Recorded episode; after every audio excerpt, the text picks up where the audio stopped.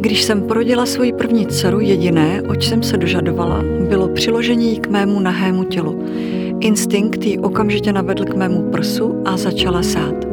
Zaplavil mě pocit blaženosti, ale také úlevy. Bála jsem se totiž, že jako matka selžu. V hlavě mi běhaly otázky, co když nebudu mít mlíko, co když se malá nepřisaje a co když to nepůjde a já své dítě nenakojím. Posloucháte další díl ze série podcastů Palivo pro živo a duše. Tvůrce kojících sloganů to vyjádřil stručně a jasně. Prsa jsou nejlepší. Tak proč máme tolik ambivalence ohledně kojení? Proč zápasíme s volbou, zdá budu nebo nebudu kojit? Proč nesčetné množství zpráv, ale i lékařů podkopává kojení? Nejen na tyto otázky mi bude dnes odpovídat laktační poradkyně Radka Jakubová, která vede poradnu na Modrém koníku, je zakladatelkou MAM Akademie a zkušenou matkou. V pořadu o životě zblízka si s hosty povídáme o tématech, která hladí, ale i trápí naše duši.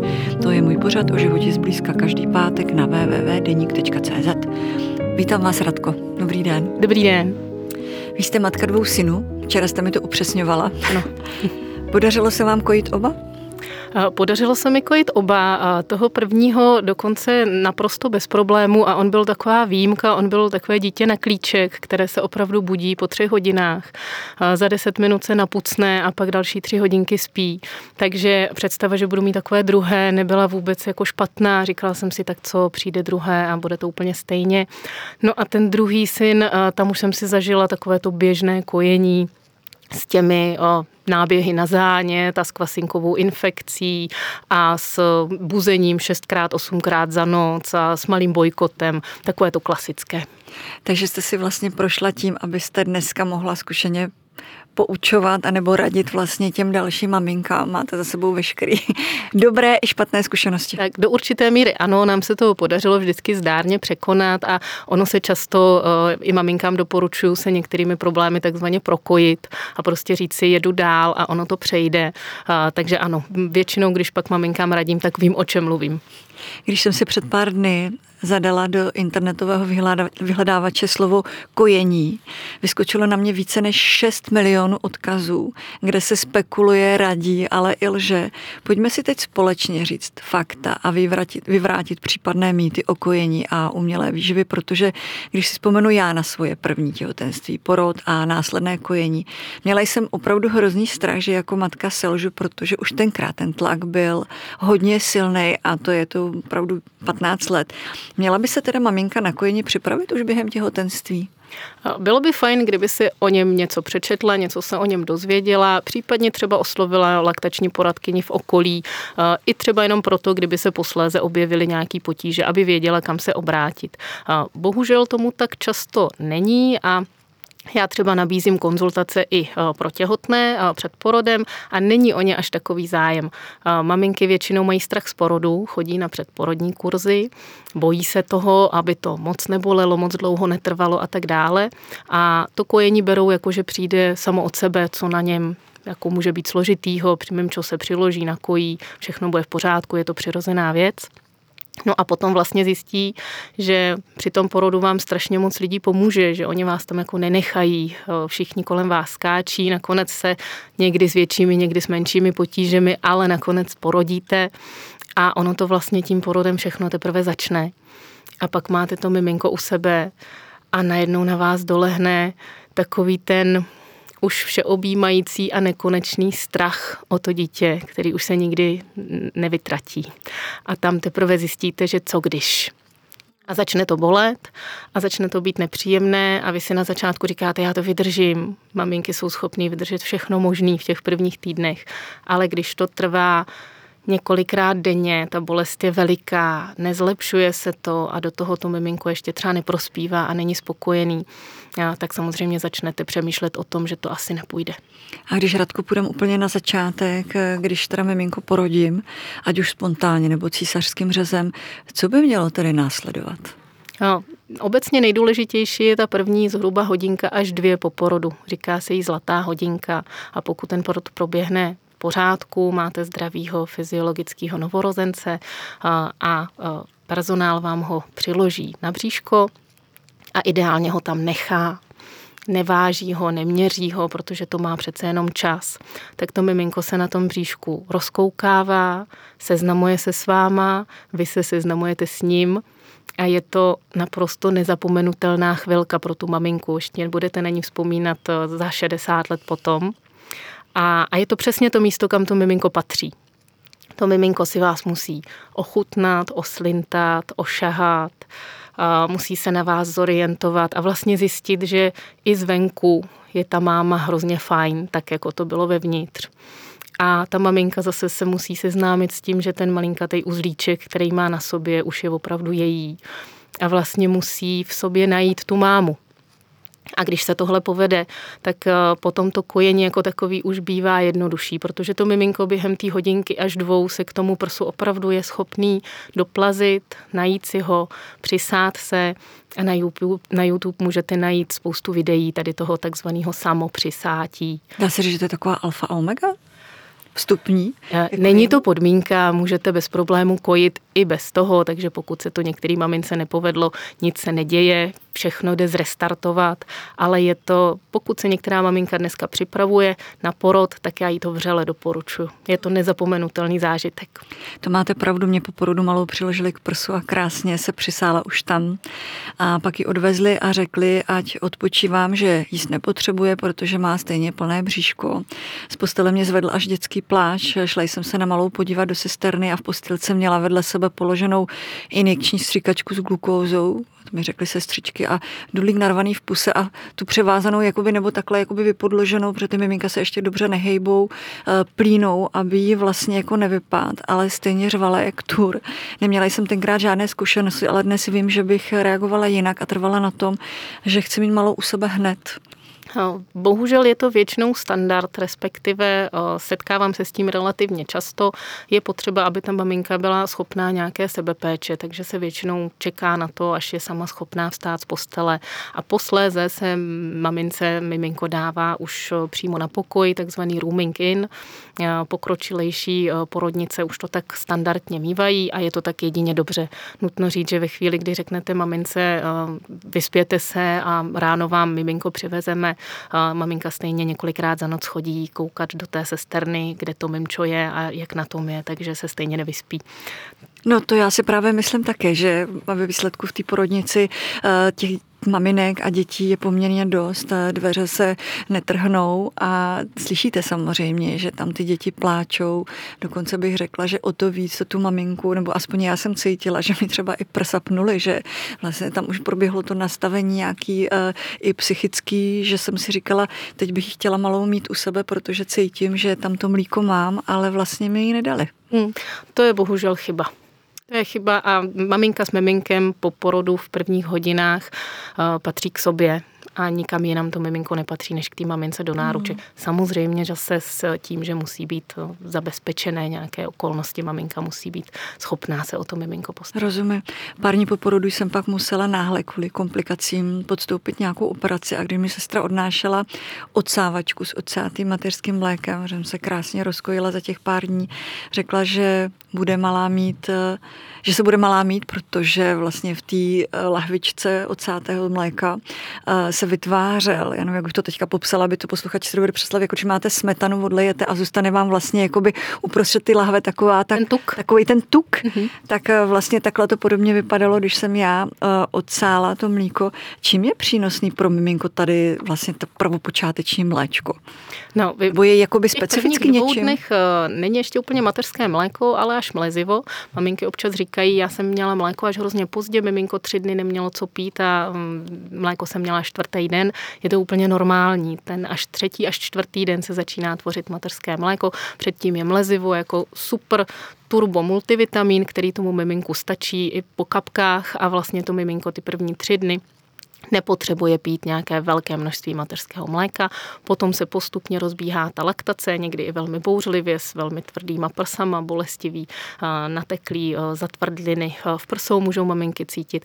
A to je ta, ta první známka toho, že všechno probíhá tak, jak má a miminko se začíná kojit. Když se rozkojíte tak hezky jako vy, můžete i odsávat, tak potom vidíte vlastně i tak, jak říkáte, třeba i vrstvu tuku, ale nutně to nemusí být. Jsou mateřská mléka nebo maminky mohou odsát mléko, které je namodralé, které je jakoby průsvitné, eh, mléčně bílé a všechna ta mléka jsou přesně taková, jaká to miminko potřebuje.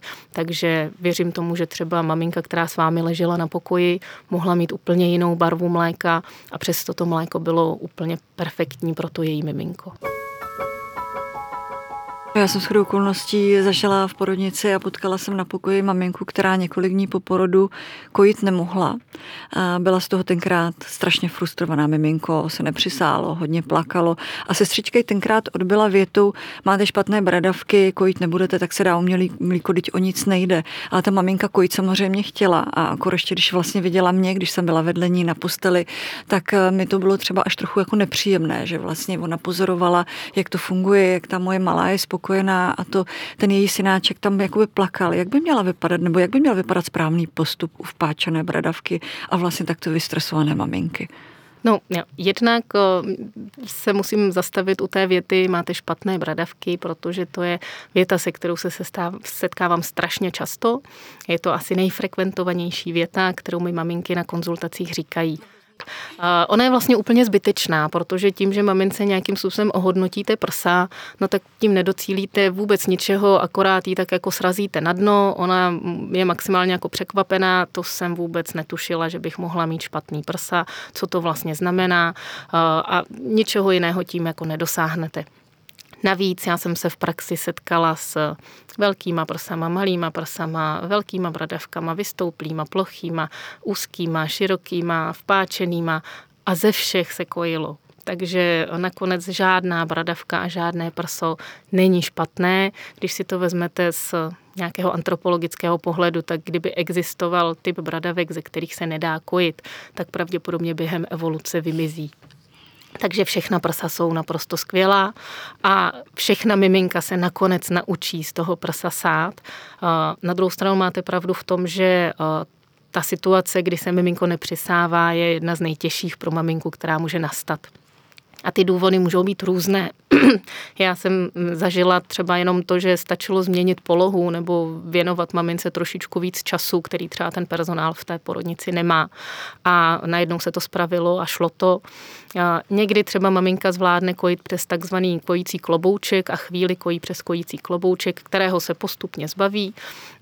A nebo mám v praxi takovou historku, kdy miminko se prostě celých šest týdnů nedokázalo přisát ani na bradavku, ani na klobouček a maminka si dala takové svoje ultimátum, že do toho šesti nedělí to takhle bude zkoušet, bude ho dokrmovat, bude ho přikládat a jestli to prostě Kubo nezvládneš během těch šesti týdnů, tak se na to vykašleme.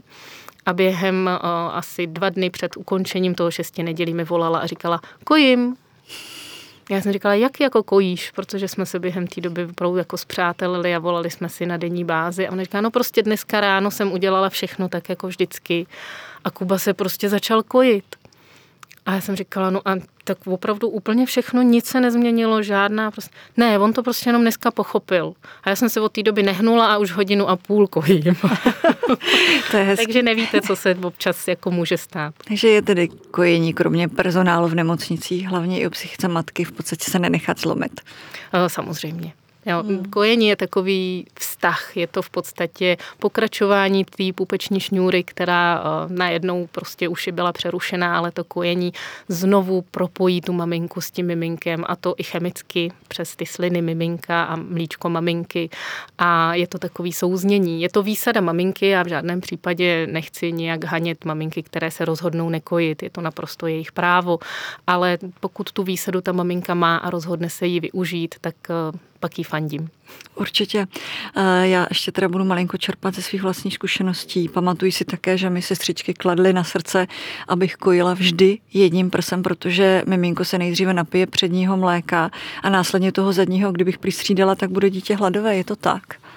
To je jeden z mýtů, který se traduje, přední a zadní mléko.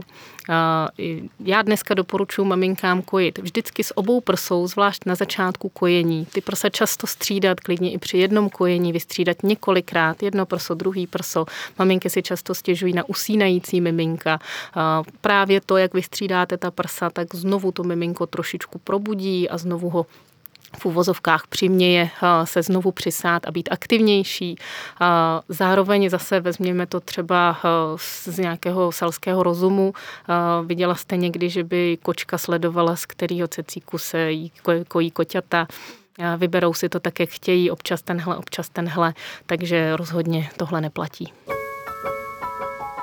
Co mě teda příšerně vadilo osobně, jak jsem musela těch x dní pobytu v porodnici dcerky budit na kojení v pravidelném intervalu třech hodin. Já vím, že jste říkala, že jste vlastně to se svým prvním synem zažila, ale mně to přišlo takový, jako že to dítě musíte vzbudit, rozbalit ho, zvážit, předvážit pokojení, oblíknout ho, zapsat údaje. A ty kolikrát i třeba sestřička nějak jako negativně okomentovala, jako že to je málo a člověk je potom tak jako vystresovaný a častokrát jsem měla pocit, že jsem vlastně jako taková trošku neschopná matka. Eh, rozumím, ono to v té porodnici je hodně o těch číslech a mililitrech a počtech kojení a čárku za čůrání a čárku za kakání a čárku za kojení. Ano. A eh, vy pořád jenom počítáte a je tam málo prostoru pro takový ten přirozený, intuitivní způsob eh, kojení. Já na jednu stranu chápu, že to v té nemocnici nějak musí mít srovnaný a systémový, na druhou stranu, když bych se měla vyjádřit k tomu tříhodinovému intervalu, pokud se miminko kojí aktivně, opravdu se kojí, vyslyšíte, že pije, tak bych tam v těch prvních dnech nechala do určité míry volnost, ale pozor na dlouhé spaní, třeba 5-6 hodin. Novorozenec z pravidla, pokud spí v kontaktu s maminkou a má přístup k tomu zdroji, tak takhle dlouho nespí. A hrozí tady třeba to, že může přijít žloutenka novorozenecká a ta potom to miminko natolik oslabuje, že opravdu může prospat několik hodin a mezi tím potřebuje nakojit a může dojít třeba k dehydrataci. Stala se mi zase taková nemilá příhoda, když jsem přijela k mamince asi třetí den po porodu a ona mi říkala, že má strašně hodné miminko, že v noci spí 8 hodin. Eh, kdy já jsem se vylekala, říkala jsem si, jestli tady teda opravdu nebudu mít už dehydrovaného novorozence.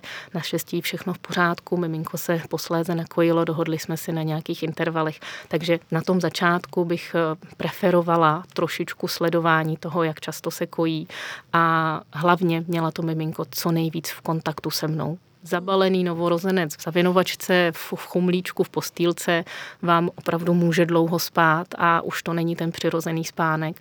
Pokud ho budete mít ideálně nahatého nebo jenom v plínce na svém nahým těle, garantuju, že se bude chtít kojit častěji. Podobného názoru kojit po třech hodinách zastává i pediatr a dětský obezitolog Zlatko Marinov, kterého jsem spovídala nedávno a svým názorem eh, vzbudil u posluchaček a čtenářek deníků silné nevole. Podle čeho se má pak maminka řídit, když i pediatr říká tato doporučení a jsou nesmyslná? Eh, já bych eh, ten podcast jsem slyšela a zajímal by mě zdroj, ze kterého pan doktor čerpá, protože jak Česká pediatrická společnost, tak eh, Světová zdravotnická organizace doporučuje kojit jednak plně do, šestého, do ukončeného šestého měsíce věku dítěte a jednak podle potřeb dítěte. To znamená tak často a tak dlouho, jak toto miminko chce. Takže je to nesmysl. Takže za mě nevím, z čeho pan doktor čerpá, nebo možná by to chtělo nějaké bližší vysvětlení, jak to myslí. Jak je možné, že kolem kojení a zdraví dětí panuje tolik mýtů a i v porodnicích a od pediatur stále posloucháme ty zastaralé doporučení? Tak eh, řekla bych, že je to asi jednak eh, časem, který je věnován kojení i v rámci třeba studia, eh, jak zdravotních sestřiček, tak třeba i medicíny. Eh, jednak je to samozřejmě edukací i v průběhu. Eh, já se účastním pravidelně laktačních konferencí, laktační ligy a samozřejmě jsem ráda za to, že tam vídám, ale vídám stále stejné tváře a myslím si, že těch, které, kteří by tam měli být, tak tam je pořád málo. A jednak samozřejmě mladší sestřičky se učí od starších, starší mají zajeté některé svoje hlášení typu špatných bradavek a podobně. Na druhou stranu eh, já jako skládám obdiv a mám velikou úctu k práci všech lékařů a sestřiček a porodních asistentek, protože je to práce těžká, je poddimenzovaná a nutno říct, že je hodně citlivá na veškeré chyby nebo nedostatky, kterých se dopustíte, protože když si vezmeme porod jako takový, tak je to opravdu významná událost v životě té maminky a třeba toho tatínka a vy se opravdu dotknete a jdete až na dřeň, dotknete se opravdu toho zázraku života. A potom i třeba jenom drobná poznámka může hodně ublížit. Ta maminka je v těch dnech a hodinách po porodu hodně citlivá. No a ta sestřička to třeba ani tak nemyslí, ale eh, může prostě tu maminku poměrně hodně srazit. Přijdete si někdy, když eh, vlastně vystupujete za laktační ligu, že jste tak trochu na eh, bojišti nebo na minovém poli vůči porodním domům, porodnicím a personálu zdravotnickému, který se porody zabývá? Přiznám se, že ne. Já mám eh, mezi porodními asistentkami spoustu známých a trošku vím, jak ta práce vypadá i z druhé strany. A eh, my nevidíme ty stohy papíru, které oni jsou nuceni prostě vyplňovat. Eh, samozřejmě, že mi taky vadí, že se maminky při porodu 70krát zeptají, jestli je na něco alergická, pak už to nemůžete ani slyšet, protože už jste to řekla opravdu několikrát za sebou, ale oni, ta, ta metodika je prostě taková. Stejně tak bohužel, když si vezmeme, kolik času má ta jedna sestřička na jednu maminku, tak to jsou jednotky minut. Moje konzultace trvá hodinu a půl, někdy déle. Já věřím tomu, že by většina těch sestřiček preferovala tu kvalitní práci a na tu maminku si tu hodinu nebo hodinu a půl taky vyšetřila, ale prostě v rámci toho běžného provozu to není možné. No a právě díky tomu třeba času a vy jste tady zmínila, že vlastně to vzdělání není dostatečné toho personálu nebo těch lékařů, kteří, já jsem si to ověřovala, se vlastně opravdu věnují kojení minimum během toho, ty, během té lékařské fakulty a vlastně častokrát čerpají z údajů a přednášek komerčních firm či organizací propagačních letáků, které mohou lobovat ve prospěch. To není přeci v pořádku. To samozřejmě určitě není v pořádku. Nutno říct, že na těch konferencích lekteční ligy už tohle bylo velmi omezeno, ale dřív jsme se tam taky setkávali s účastí některých komerčních firm. Existuje Združení spokojení, které se zabývá právě tím, aby maminky nedostávaly v nemocnicích takové ty uvítací kufříčky. Ale ty pořád dostávají. Ale minimálně na odchodnou dostávají. kolikrát. Tak a máte tam uh, nějakou balíček třeba umělého mlíka, tak podobně jako na uvítanou nebo dudlíček. A spoustu brožurek. Tak. Je to samozřejmě špatně si pak říkám, v čem se ta maminka, nebo jak se vlastně, podle čeho se má orientovat. Eh, chápu, že člověk může říct tak jako vlastní instinkt, ale pak přijdete k pediatrovi, který je třeba úplně podobně zakličkovaný a radí vám, stejně jako pan doktor Marinov, eh, nějaké svoje věci a ty vlastně nejsou úplně v souladu zase potom s tou laktační lidou, ligou. Pardon. Takže si říkám, eh, kde je nějaká ta zlatá střední. Zlatá střední není. Ono je to o tom hledat. Hledat tu svoji cestu, hledat to, co mi vyhovuje. Samozřejmě používat selský rozum.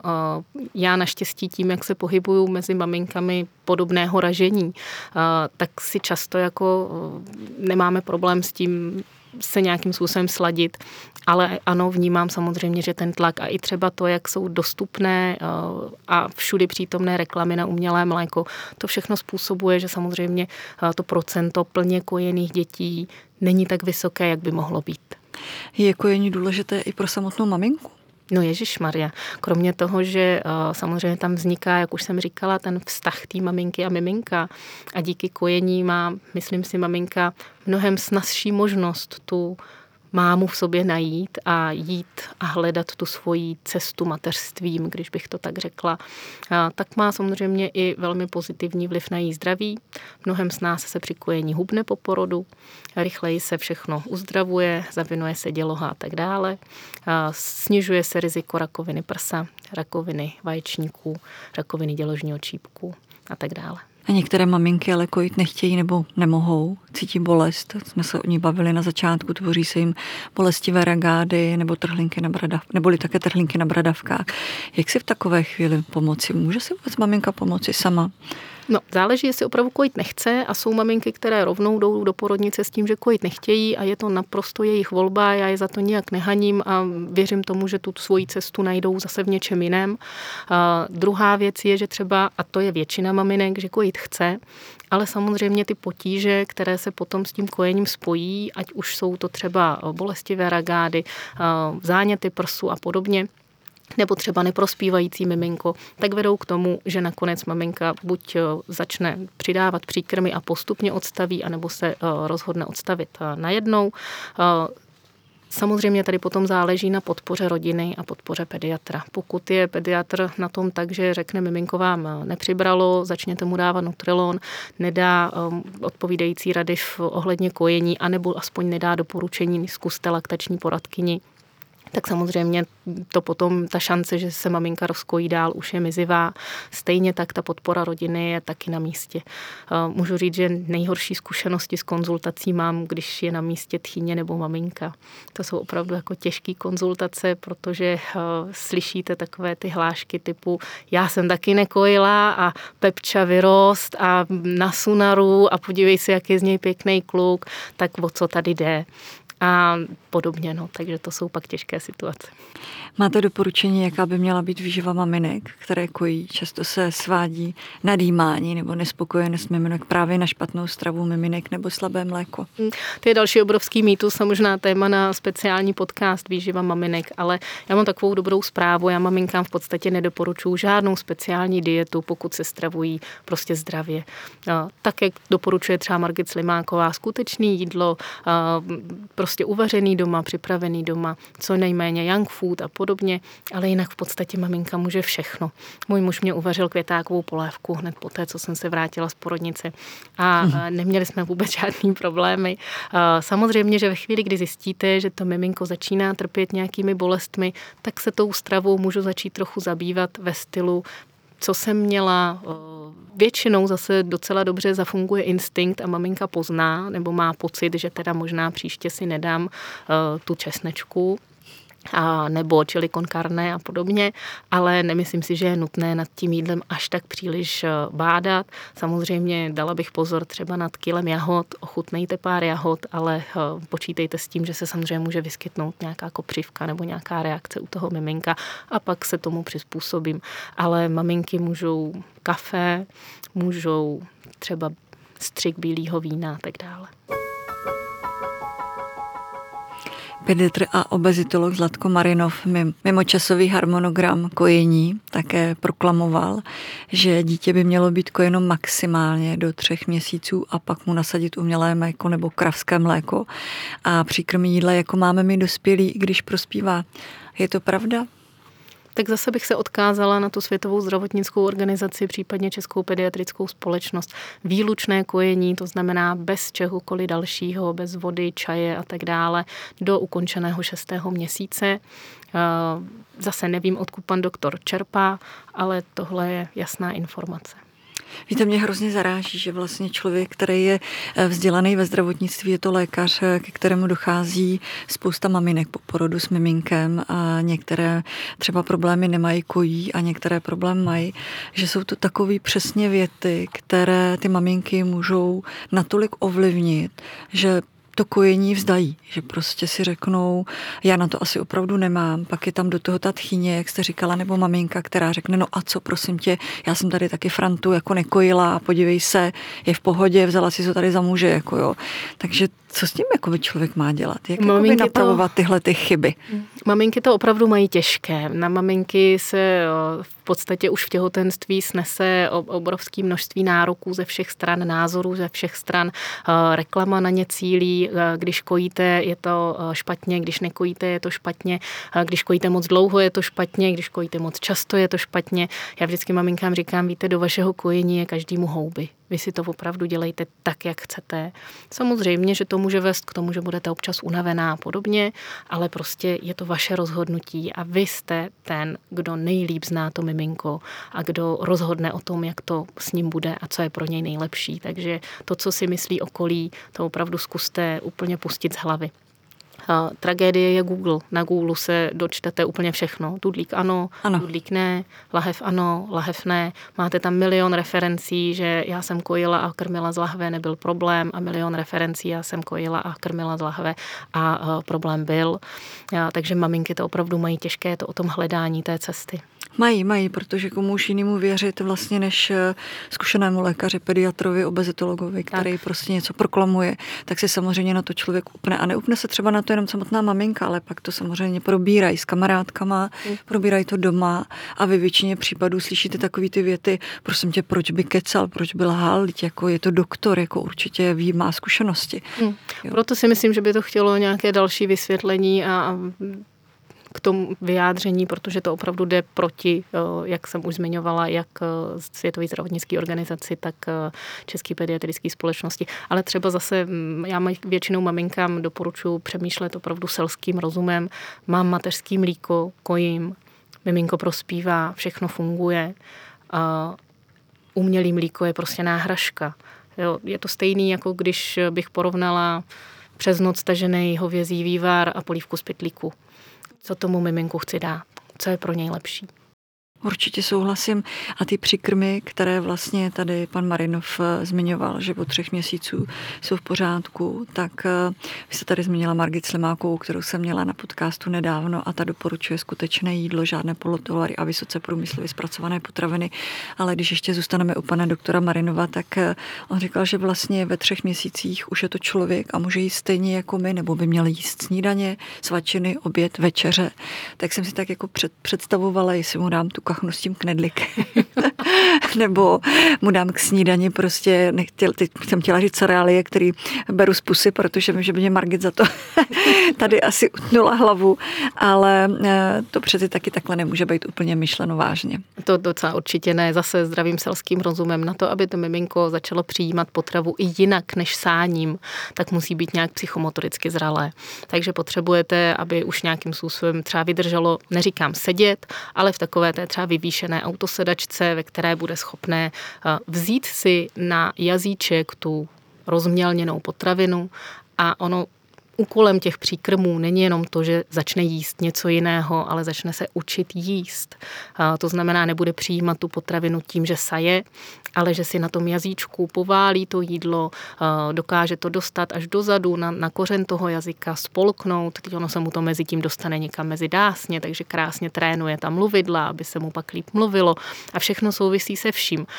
Začne si postupně hrát se lžičkou, musí zvládnout ten pohyb na krmice samo, takže vlastně jako zvládnou ten pohyb ručička, pusinka. Existuje i způsob e, přikrmování zvaný baby let weaning, což je v podstatě způsob, že uvaříte tu potravinu, kterou chcete miminku dát do měka, třeba mrkev nebo brokolici, která se mu dobře drží a necháte to miminko si to ožužlávat, oslintávat, okousávat těma bezzubýma dásničkama, tak jak samo chce. To vám ve třech měsících určitě neudělá. V jednom podcastu laktační poradkyně říkala, že zhruba kolem roku kojení se do mateřského mléka vrací podobné látky, které jsou obsažené v tom počátečním lezivu, což mi přijde úžasné a pro dítě velmi prospěšné a tím pádem je dobré kojit přece mnohem déle než ty tři měsíce doporučované panem doktorem. To Pokud samozřejmě. je to teda pravda. Eh, to samozřejmě, ostatně zase doporučení je jako jít do dvou let či déle, pokud to vyhovuje mamince i miminku. Občas se potkávám s tím, že naopak eh, se, se říká, že po roce věku už je to jenom taková bílá voda, která neobsahuje žádné důležité látky, tedy mateřské mléko. Eh, mateřské mléko obsahuje kmenové buňky. Zjistilo se to nedávno a je to jediná látka, která vám ty kmenové buňky takhle může dodat a já vždycky maminkám říkám, že mateřský mlíko je prostě multivitamin, který v lékárně neseženete a můžete ho tomu miminku umíchat opravdu přesně na míru. A vlastně vůbec jako nezáleží na tom, nebo nepotřebujete vědět, co to mateřské mléko přesně obsahuje a z čeho se skládá, protože zase mateřské mléko moje a kamarádky bude úplně jiné tak, jak ho potřebuje to moje miminko. A samozřejmě, že ve chvíli, kdy to miminko nebo už batole dostává příkrm pětkrát denně, třeba v roce, v roce a půl věku, tak není potřeba, aby to mateřské mléko obsahovalo počet těch bílkovin, tuků, cukrů na vyživení toho miminka, ale už obsahuje třeba stopové prvky, látky pro tvorbu imunity a podobně. Je potřeba k mateřskému mléku suplementovat i vitamin D nebo nějaká probiotika? Dřív taková možnost nebyla a tak mi přijde zvláštní, že se na tom poslední roky tolik lpí, nebo to je jenom zase biznes? To je spíš možná otázka pro pediatry, protože to patří do standardu. Po několik měsíců vlastně po narození se miminku, většinou tady mluvíme o vigantolu a té kapičce vigantolu, doporučuje kapat. Zase vitamin D je důležitý vitamin, asi se dříve setkávalo mnohem častěji s tou křivicí nebo rachitidou, proti které samozřejmě vitamin D funguje. Takže myslím si, že to je spíš pro pediatra. Já v tom nevidím až tak takový problém. Rozumím. Jedna kapička Vigantolu vám kojení neskazí. Občas se na internetových fórech objevují názory, že Vigantol miminku kazil kojení, miminko po vysazení Vigantolu se kojilo lépe. Těžko říct, neumím to takhle zhodnotit. Hmm. Je pravda, že mléko se tvoří jiné, jiné během dne a jiné v noci? Mléko se tvoří jiné od kojení ke kojení. Jsou krásné ukázky zase na YouTube nebo na internetu, kdy maminky odsávají mléko a vidíte mléko ano. odsáté ráno a odsáté večer. Maminčino tělo je zázračný a dokáže odhalit třeba to, že přichází nemoc. V tu chvíli je potřeba změnit e, složení toho mlíčka, takže proto je to, to kojení tak úžasný a znovu samozřejmě, že umělý mlíko vám tohle v žádném případě nenahradí. Hmm. Jaký vliv má na kojení používání dudlíku a lahviček? Je to riziko, Nicméně já maminkám doporučuji v prvních dnech a týdnech jenom kojit. To miminko potřebuje pochopit, co je jeho úkolem, jak to funguje a jaké to je mít plnou pusu prsa, jak e, funguje sání, co má dělat s jazyčkem e, v různých polohách a tak dále. Po několika týdnech, případně měsících zjistíte, že máte profíka, že už se prostě kojí na první dobrou, otevře si pusinku ham, nakojí se, všechno funguje bez problémů a pokud uvažujete o použití dudlíku, já maminkám nezakazuju dudlík, jenom jim říkám, zbystřete. Kdybyste zaznamenala po začátku používání dudlíku nějaký problém, tak ho radši odložte, protože ano, znám případy, kdy dudlík hodně komplikoval kojení. Pokud ale máte doma toho profíka, tak vám ten dudlík většinou bez problémů přijme a vnímá ho jako další věc na usínání, na hraní, na vožužlávání. Proč v tom nepokračovat? A když... U lahviček je to trošičku horší, protože lahvička je navíc vlastně zdrojem potravy, takže maminky ji používají ve smyslu miminko hůř prospívá, tak přidám třeba večer lahvičku, ano. nebo se mi často budí, tak přidám večer lahvičku. A tam je to už potom trošičku o narušení té přirozené laktace protože ta dávka toho mléka, kterou by mělo miminko vypít od vás, taky vypije z té lahvičky. Navíc samozřejmě má v puse zase dudlík, ze kterého ale něco teče, musí přizpůsobit to sání té lahvičce, Sání z lahvičky a z prsu se významně liší i co do používání různých svalů a navíc z lahvičky to většinou teče líp, takže miminko si rychle vybere. No, protože zase jsme vlastně u těch předsudků toho, jak jste to tady nakousla, že spousta maminek a častokrát to radí kamarádky nebo ty maminky nebo tchyně, říkají, dej mu na večer flašku, protože ti bude spát hezky celou noc, jako, protože to tvoje prso není tak výživné, bude se ti budit. To je přeci nesmysl. No ono, ne, že by nebylo tak výživné, ale ono to miminko tak nezaplácne, to mateřské mléko. Ono je velmi lehce stravitelné, takže potom se miminko samozřejmě může v noci probudit. Ale noční buzení je úplně přirozená věc. Funguje napříč kontinenty a napříč věky. A bohužel samozřejmě chápu, že pokud se miminko v noci budí často a je to opravdu třeba co hodinu, tak už je to třeba na nějaké řešení, ale nemusí to být kvůli kojení, nemusí to být kvůli tomu, že miminko má hlad. Ono prostě jenom neumí usnout jinak než u toho prsu. A ve chvíli, kdy to se prostě probudí nebo je v takovém polobdělém stavu, tak jenom říká, já potřebuju znovu usnout a k tomu potřebuju to prso. Hmm, rozumím to. Dělali moje obě dvě dcery, budili se několikrát během noci a jediný prostředek, jak je utěšit nebo uspat, bylo právě to kojení a často jsem slyšela od svých blízkých, že jejich děti na půl roce usínali sami a spali celou noc poznámkou, že se stávám jejich otrokem. ano, slýchám to taky. Záleží, jak si to vyberete, jestli chcete být otrok anebo jenom máma. hmm. A je tedy nějaké doporučení nebo rada, kdy miminko, kdyby miminko mělo usínat samo a spát celou noc? Není. Jsou miminka, která opravdu jako třeba v druhém mm, pololetí svého věku už začínají spát delší dobu, třeba 6 hodin přes tu noc, 7 hodin. Z pohledu laktačního poradenství jsem ráda, když si miminko alespoň jednou za noc nakojí. Hezky to udržuje tu laktaci a noční kojení je pro laktaci poměrně důležité. Z pohledu antropologického se miminka nebo děti můžou v noci budit ještě třeba klidně do dvou, do tří, do čtyř let. Je pravda, že si vzpomínám na sebe, když jsem kojila obě dvě děti, jsem kojila poměrně dlouho, ehm, minimálně do dvou let věku a pamatuju si, když třeba spinkali delší dobu nebo i tu celou noc, tak mě v podstatě ráno šly ty prsa explodovat a to doslova, jo, že prostě to mlíko v podstatě vytýkalo samo a hrozně to bolelo, že to bylo jakoby nepříjemné. Tak vím, že občas jsem jako svoje dítě probudila, aby si trochu cuclo, protože jsem potřebovala vlastně ulevit sama. Hmm, to je naprosto v pořádku. Vzájemná výpomoc. Někde v diskuzním fóru maminek jsem zaznamenala rozpor v tom, jestli kojit či nekojit, když je maminka nemocná a bere nějaké léky či antibiotika naprosto jednoznačně kojit, eh, pokud to jsou běžné virózy, angíny, eh, antibiotika eh, nebo běžné léky na chřipku a tak dále.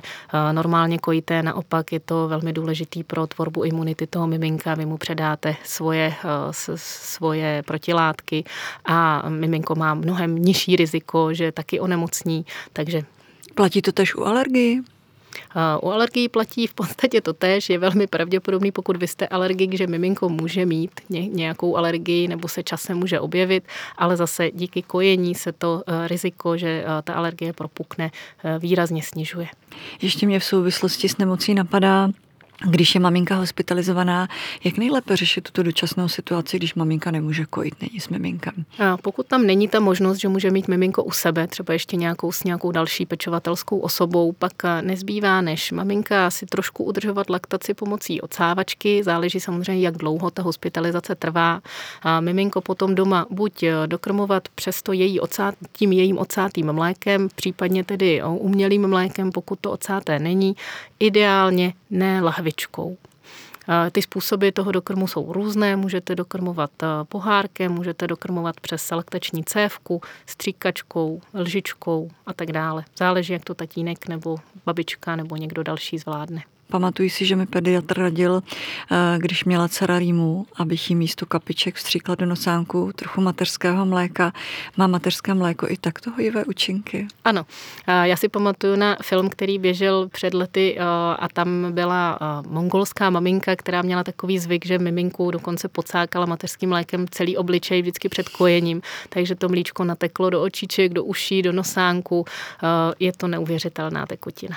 A když už maminka z jakéhokoliv důvodu potřebuje miminko odstavit, jaký je ideální postup? No, záleží, eh, jestli to rozhodnutí a vůbec z jakého důvodu to rozhodnutí je. Let, kdy maminky odstavují, aniž by to úplně bylo nutné. Třeba protože potřebují podstoupit nějaký zubařský zákrok, nebo protože právě mají nějakou plánovanou operaci eh, nebo protože třeba už nechtějí kojit tak často. A já vždycky maminkám říkám, že dlouhodobé kojení už je o dohodě. Už to není o tom, že nutně musíte kojit, kdykoliv si miminko řekne, nebo v té chvíli už batole, třeba rok, rok a půl staré. Takže můžete buď odstavovat v úvozovkách postupně, respektive dávat tomu kojení nějaká pravidla ve smyslu, už nebudeme kojit na veřejnosti. Nebo budeme kojit až po vzájemném odsouhlasení. Většina dětí má pro kojení nějaké svoje slovíčko nebo gesto, takže když prostě přijde a řekne bebe, což znamená kojení, tak maminka buď řekne dobře a mimčo nebo batole už si jde na to místečko, kde se většinou kojí, anebo maminka řekne teď ještě ne, bebe, musím tady něco dodělat a až za chviličku. Postupně takhle můžete to kojení odkládat a dát mu nějaká jasně daná pravidla, třeba, že kojíme jenom ráno a jenom večer, jenom takový to pomazlení, ta intimitka, takový to dub, dub, dub, žuch k mamince do postýlky a tam se teda pomazlíme a třeba trošku cucnu, a takhle to můžete mít klidně do dvou let, do tří let, nikoho to neobtěžuje. Já mám výraznou zkušenost s dlouhodobým kojením a zhruba od druhého roku, od dvou a půl let, už to dítě i samo vnímá vhodnost a nevhodnost toho, kdy se chce nakojit. Už se opravdu třeba nechce kojit na veřejnosti, už si, si vás třeba i odtáhne někam do koutku a tam si chce cucnout. Takže i samo vnímá to, kdy. A už je to jenom taková jako vaše chvilka, a postupně se třeba už ani nechce nakojit, ale jenom si sáhne. Ještě si vzpomínám na sebe, že vlastně když jsem kojila, tak se mi pak stalo, že mi zůstalo na kojení pouze jedno prso, to levé vlastně samo postupně, nebo to mlíko v něm postupně odeznělo. Jako jo. Je to běžná věc? Je to poměrně časté. Často mají maminky pocit, že miminko preferuje jedno prso, že je to z něj lepší, líp se z něj nakojí. A samozřejmě pokud v tom druhém prsu tu laktaci nepodporujete, přestáváte z ní z něj kojit, tak nakonec můžete kojit třeba jenom z jednoho prsa. Případně mám případ, kdy maminka opravdu na tom jednom prsu měla nějaký nezhoubný nádor poblíž bradavky a byť tam ta laktace proběhla, tak z toho prsa téměř nešlo odsávat, prostě ty mlékovody tam byly nějakým způsobem zdeformovaný. A pak se miminko kojilo prostě od začátku jenom z jednoho prsu a kojilo se velmi pěkně, prostě čtvrt kila za týden pomalu. A... Říká laktační poradkyně Radka Jakubová. Moc děkuji za návštěvu v pořadu o životě zblízka. Hezké léto, milí posluchači. A pokud máte tip na zajímavé téma nebo příběh, můžete mi napsat na e-mail bohumila.cihakova.cz Od mikrofonu vás zdravíme, Bohumila Čiháková a moje dnešní hostka Radka Jakubová. Děkuji. Děkuji, bylo mi potěšením. Naschledanou. Naschledanou.